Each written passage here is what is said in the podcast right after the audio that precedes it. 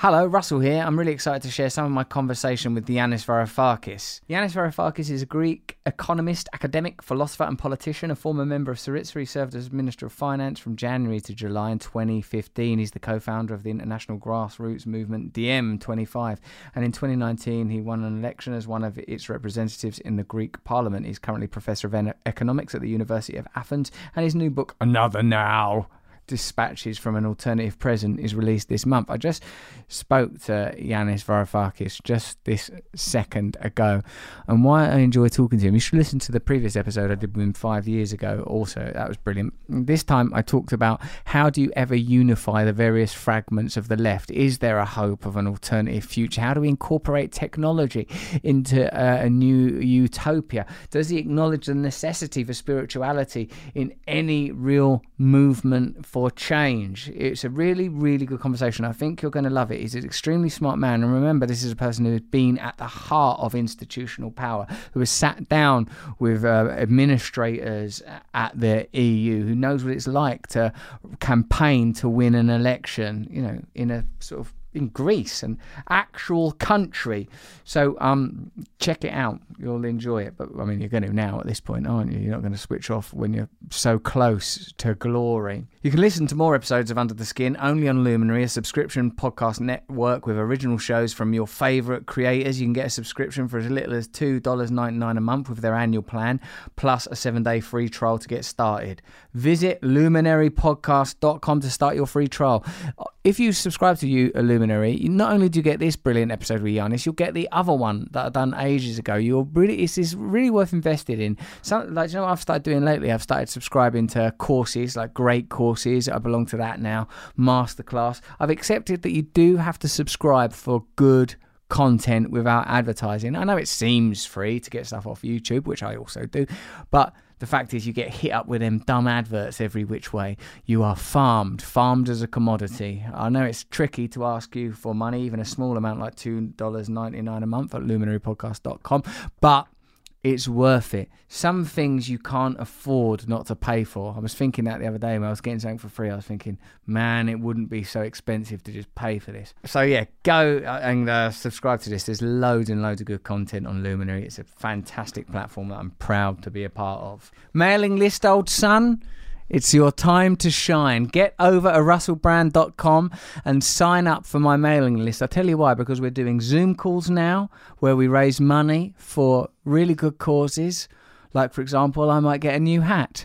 No, we're like uh, like for like there's different charities we're raising money for. Treasures, that's a, a charity for women dealing with addiction. Uh, what was the other one? BAC O'Connor. Who else do you think we should help? The Mix will probably help them at some point. Have you got any charities you're interested in, Jen? Just yourself. Jen Jen might like to go on another holiday. I don't think that's ethical, Jen, but we'll look into it. Perhaps we can if this is gonna if we're gonna run our company democratically, which we're not. Then we could uh, then we could really really look into that. We could get swept up in Yanis's dream of democracy. He's been true to his Greekness even to this day. You can say Greekness, I think. Greekness ain't a weakness, baby. It's a compliment. That's what I've always said. So, yeah, sh- sign up to uh, russellbrand.com because I'm thinking of doing some live events. Because you know what? I've been beginning to think that coronavirus is a hoax. That's a joke. that's a joke. Coronavirus is obviously real. Um, that's that's plain as day. I'm just saying we'll do some socially distanced, mask wearing live events. How about that? Did you wear a mask? No. how could I? When people won't be able to hear me talkie talkie. Ugh. I don't like the sound of that. It's like having a wasp trapped in there. No, I won't do that, Jen. Because we're doing that one at Regent's Park, aren't we? That's an outdoor event. Yeah. Tickets all all sold out. I'm afraid to tell you. But we could. I think we could do things in a field, like with bales of hay. Picture it: dusk, bales of hay, a lone man swathed in white walks across the sunset sky. Is that the sound of angels I hear? Uh, on yonder bree? It's me. Uh, and then I come out and I do some jokes. People are sat there with masks on and all that kind of stuff. Masks on outside? No, they don't have to even wear masks outside, do they? No. So, anyway, but even for now, we're doing these Zoom call ones. Five quid a pop. Money goes to you know, then people have just said treasures, BAC O'Connor, good, basically helping drug addicts and the mentally ill, who, if you're listening to this podcast, you probably actually also are a drug addict and mentally ill. You may be in recovery, but who isn't mentally ill? How could you not be mentally ill living in this, you know, zoo? this dystopic zoo. What I'm calling it. You can get in touch on social media if you want to. Here's some of your comments for the episode I've done with Bill Burr. Did you like the episode I've done with Bill Burr, Django? Yeah, it's one of my favourites Why? because he's funny. Yeah. And I like even the clip, the rabbit psychopath clip that we released. That was good, wasn't it? um, stuff about mental health. It was really lovely. I got a lot of compliments from people like saying about the moment when Bill Burr was moved to tears. It's kind of lovely, isn't it? It's particularly as Bill Burr is such a kind of, I see him as a very forthright, on the front foot type of comic. He's not like a, doesn't seem super sensitive, but of course he would have to be super sensitive to come up with the brilliant material he regularly creates. So here's some of your comments. You've heard mine. You've heard Jen's. Jen, who's taken a brief break from her life of holidays to do a bit of work. How was? Did you have a nice time in Switzerland? My first holiday in three years. Oh, come on, about Australia. I was watching you, Jen. You were treating it like a holiday. You barely did anything. You were mostly sunbathing, which is very dangerous for an Irish person with your kind of complexion. Let's have a listen to some of these comments from Bill Burr from genuine people, real people who you can trust. This person says, who I think is called the dot right, at Russell Brand and at Wilfred Burr, my favourite interviews or Russell's with comedians. Oh, and Neil deGrasse Tyson, who's a cosmic comedian. Gah, I can't get enough of Russell Brand interviewing comedians. It makes my life better. Then it's like those praise you like I should hands. Why are you opening the door, Jen? I'm just leaving. Sit exactly where you are. Still at work. What do you want? Need another holiday? It's a bit too long. Half a day of, of toil. Polly Peeps eighty seven goes. So glad Wilfred Burr joined. I saw him live in Liverpool once, front row, and he was incredible. Such a funny guy. Epic. Russell loved it. Also, those praise you like I should hands. Hey, those praise you like I should hands. That's what they're called. That's what that emoji is called. Praise you like I should hands. You know, praise you like I should. Uh, Vision underscore Aries underscore seven goes, Love Wilfred Burr. What a legend. So on Twitter, he's called at Wilfred Burr. Nice. Zach Markey, this one hooked me into luminary modern day philosophers. That's how I see myself as a modern day philosopher. Should we go into the episode with Yanis Varoufakis? Strap in because it's going to be an education. You're going to go to another dimension. You're going to get some genuine information that might elucidate you, take you somewhere where you've not previously been before, and give you hope and optimism that change is genuinely possible. Plug yourself into some nutritional information. Step outside of the miasma of negativity that is engulfing your life. The real pandemic is ignorance. Let's listen to Yanis Varoufakis. Trying to achieve equality with the annihilation of category is not a successful route. Yes, that's, that, that's exactly right. We're in this era where it turns out we were never the boss. doesn't look like an ideology. What's beneath the surface of people we admire, of the ideas that define our time, the history we are told? And welcome to Russell Brand. Under the skin. When thinking about something like an uprising or even opposing establishment power. One obvious problem that occurs to me, and it's something that you have uh, extolled upon and explained even in this conversation, is the obvious fissures that exist uh, uh, among what would once have been thought of as the left. Most notably, in the emergence of uh, the SJW social justice movement and how uh, abstracted and often opposed they are from the traditional working class or blue collar support of left wing movements, who I think it's safe to say now feel wholly estranged from the parties that were at least. Um, superficially augmented to serve them. I was interested that you said earlier that you know that the Democratic Party of America never really had that agenda, and that the Labour part of Labour movement in this country was corrupted as early as the 1920s because popular myth in the in, is that this sort of you know the 1940s was a great moment for the Labour Party with the National Health Service, and that it wasn't until much later under Blair and under Clinton in the United States that the left wing lost that the left lost its mojo, became castrated, and became a kind of a, as you say, an imitation of Republican or Conservative parties, respectively. Do you see there being the possibility of uh, like uh, how would you even just to resolve? How would you do you think it's possible to resolve the fissure that exists between sort of the more metropolitan social justice uh, identity politics oriented uh, members of progressivism and the now left behind working class uh, blue collar people that now feel sort of not only resentful towards establishment power, but perhaps even more resentful to these kind of movements that make them feel culturally alienated and often demonize working class people as one of their dominant motifs. Were you, were you to ask me that question uh, three years ago, I would be a lot more optimistic than I am today. Because I saw you know, three years ago, this what, exactly what you described was happening in the Labour Party under Corbyn. The, there was an emergent coalition between, you know, urbanite, uh, more liberal left wingers, uh, with people in the north of England um, who were far more traditional um, blue collar workers or former blue collar workers that worried about, you know, the reproduction of their material life, um, a lot more than they worried about identity. Um, but look at, at, at, the way in which Corbyn was brought down through the weaponization of identity politics, through um, a rather sordid campaign of disinformation and distortion, the whole you know business about Corbyn being Corbyn being an anti-Semite, or Sanders being a misogynist, uh, which is what was started within the, the Democratic Party to, to, to, to, find ways of, of creating discontent within the progressive supporting them. Uh, and they did it so, so successfully. So the answer to your question is that yes, it can be done, but it is very difficult. And until and unless uh, younger, more liberal, more urbanite and more upwardly mobile leftists can start paying their dues and be more respectful to those who have been held behind and left behind in the Rust Belt areas or in you know the Clactons on Sea areas and the Bournemouth areas of the world. Unless we have a genuine you know sympathy of one another, it can't work. What really, I mean, you know, I, I campaigned against Brexit, as you probably remember.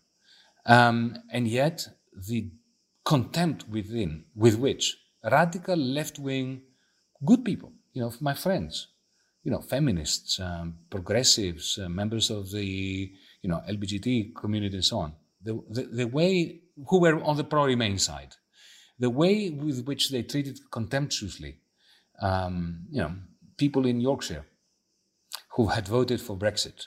That really upset me. Uh, and, you know, uh, I'm all for, for instance, bringing down the symbols of um, institutionalized um, racism, whether it is changing the name of Yale University or bringing down a statue in Bristol. I'm, I do not have a problem with that. I don't mind it. But what we must understand is that when somebody is about to lose their job in a factory or they've lost it. It really offers them no succor. It offers them no um, satisfaction to hear that Yale University now is called something else. it's interesting how that example cuts to the heart of the issue of symbolic cultural change versus meaningful economic change, and that, and in a sense, it uh, ossifies that estrangement between working inverted commas traditional Labour voters. You know, the Labour Party, Labour is a synonym for work for industrialised people working in industrialised jobs. People who 50, 60 years ago were told that there is such a thing as Britain, that Britain is separate, and it is worth laying down your life for for the reality of Britain, and, and now being invited to casually discard this identity that was offered them as a sort of palliative for personal sacrifice. My sense is that when you give the example of an a democratic uh, uh, uh, or uh, corporate organization such as you worked in in Seattle I wonder how that maps onto communities I wonder too Yanis it, about the plausibility and and I, with some optimism and, and in, if I may be clear excitement the idea of standing under a poli- or standing on a political platform that you have begun to outline and clearly you elaborate on in your uh, novel of that where you can list a manifesto that includes uh, the ending of share markets the abolition of banks the re-empowerment of communities uh, uh, work based and craft based or economies, less time working, more time for families. That, that in a sense, a co- correlative of that would be the end of globalization. Globalization's the veins of globalization are the, the, the financial global financial markets, and if those are cut off then uh, you know you address simultaneously two problems: the sort of rise of sort of phatic retro nationalism and the uh, the kind of uh, the insidious onslaught of g- uh, corporate globalization. So, do you is that something that you propose? Is that possible? And would you have to organise that from the, uh, the offset on an international level due to the scale of the project? Absolutely, absolutely. and the, the distinction I, I draw is between internationalism and globalization. We need internationalism to kill off globalization. Globalization, for me, um, the way I understand it, is the complete liberation of capital, of money, to move unimpededly around the globe at the touch of a button. the liberation of commodities to cross the US Mexican border, you know, that is now, now has been for a long time an impenetrable wall for human beings. So human beings, it's quite remarkable. If you go to the U.S.-Mexico border fence, you see you know, thousands of people from Latin America um, in the shadow of that wall, waiting for an opportunity to, you know, jump it and enter the United States in search of work. When through the various openings, whole um, train loads and truckloads of commodities um, move completely effort, effortlessly from one side of the border to the other. Uh, so I would like a world in which um, there are restrictions in capital movements and no restrictions on human beings moving around. Um, that for me is the end of globalization and the beginning of internationalism. I don't. I, I personally consider uh, borders to be a scar on the face of the earth. Um, and uh, and this is the price we have to pay. These borders that are getting taller, uh, more electrified, and more impenetrable, the more capital and commodities are free to move around. Uh, so we need international um, solidarity. We need an international movement. Some of us are putting together what we call the Progressive International. Uh, on the 18th of September, we have an inaugural meeting, and that includes uh, my friend Noam Chomsky, Naomi Klein, Catherine Katrín Jakobsdóttir, the Prime Minister of Iceland. Uh, the Bernie Sanders uh, uh, team are part of that. We have people from Nigeria, from Japan, and so on, uh, because we need to start moving along those lines. But let me make one just final point. At more, at, I'm bringing it back to the more spiritual level.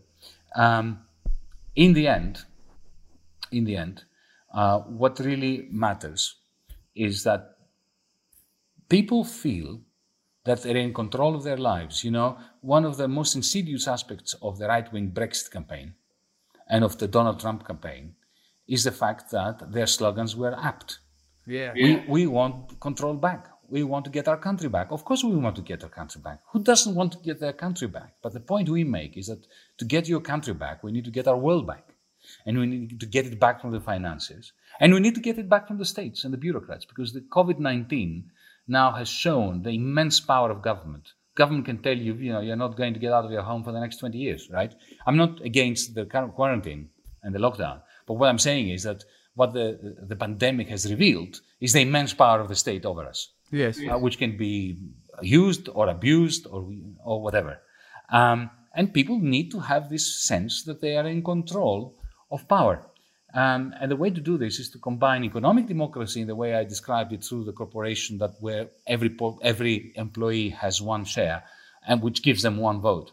But also, um, imagine a world in which in every county there are two zones the commercial zone and the social zone. The social zone contains housing, businesses that are based on social principles, right? Like, like you used to have in, in, in Britain, uh, council housing. Uh, and the commercial zone is utilized in order to make money, but it is owned by the people of the county. And they decide how much space to give to the industrial zone, to the commercial zone, uh, whom they're going to charge for letting them use that, that zone. And the proceeds from this commercial zone are utilized in order to build the social housing. And imagine where you have, um, you know, um, an assembly, a county citizens' assembly, which is selected not by election but by random draw, like in ancient Athens, so that you, you cut out the electioneering, because we know that elections are very good for the aristocracy. The, arist- the aristocrats are far better, the powerful are far better at usurping elections. But imagine you have a random draw that uh, decides who is sitting on this uh, land council. And they make all the decisions after listening to different points of view by elected representatives, by business interests, by local communities, and so on. And the, the- you know the members of these uh, land councils can rotate again through random selection. That way, you have a community, you have political power. Uh, it, it is a state, but you don't have the all-powerful state whose bureaucracy simply reflects the interests and the overall power of the powerful. If you like that, go si- go to luminarypodcast.com and sign up. There's loads of great content. It's a fantastic platform. There's all of my uh, under the skins going way back. It could be people like Naomi Klein or Tony Robbins or Neil deGrasse Tyson. I mean, it's just a wealth of information. It's like doing a course. It's like doing a course in chat luminarypodcast.com. You can get it for as little as two ninety nine a month with the annual plan on luminarypodcast.com. And it's not just me, you know. It's Lena Dunham on there, and Karamo, and Rainn Wilson, and Reza Aslan. Yeah? There's other people as well. Thank you.